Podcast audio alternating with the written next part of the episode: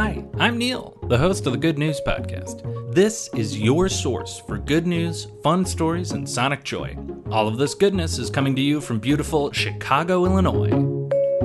Today's good news comes to us from two places England and the Netherlands, where communities are tapping into some unexpected heat sources to help keep them warm. Where I am, at least, it is starting to get a little bit colder. I'm turning on the furnace and burning some fossil fuel to keep my house warm. In recent years, heat pumps have become all the rage. My understanding of how they work, which is admittedly pretty limited, is that rather than producing a ton of heat, like a furnace burning gas to make hot air, a heat pump uses some pretty neat technological advances to move heat either from outside to the inside in the winter, which is a little counterintuitive, or from inside to outside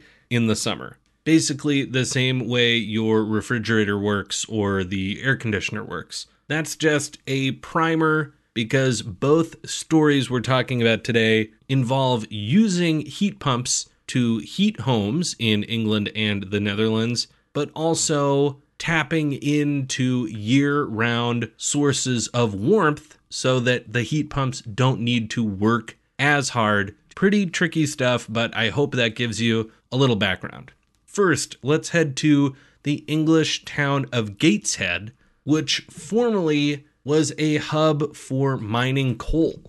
These mines haven't been used in a long time, but they have been filling up with water slowly but surely over the past few decades. And here's what is so neat this water is naturally warm. As you go down beneath the surface of the earth, it gets warmer and warmer this warm water can make it considerably easier to warm an entire community with heat pumps rather than just trying to pull in heat from the air outside.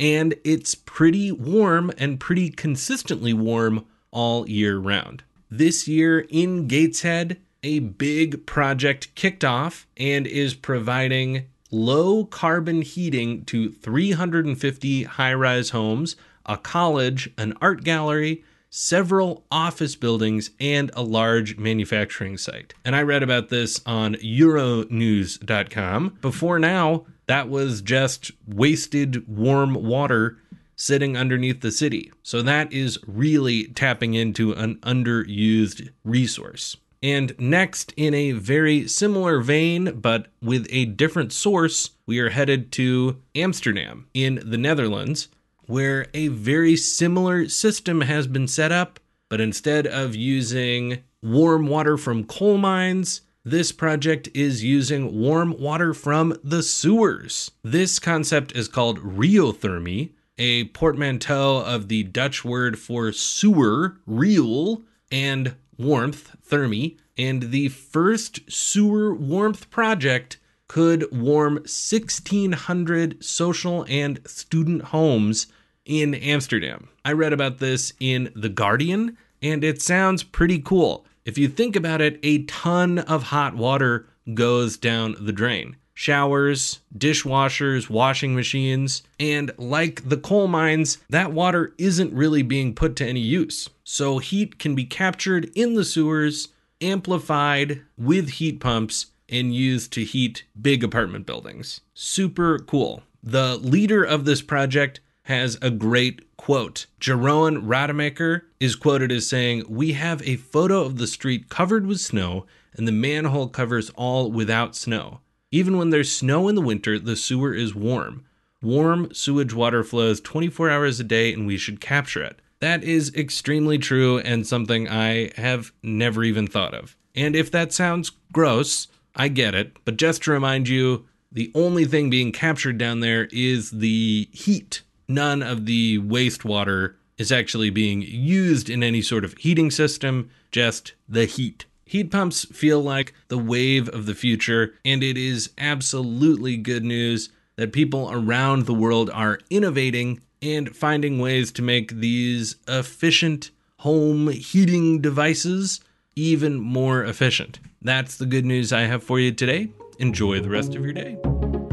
Thanks for listening. If you've got good news or an idea for the show, amazing. Send an email to hello at thegoodnewspodcast.fm. While you're at it, follow us on Twitter at The Good News Pod.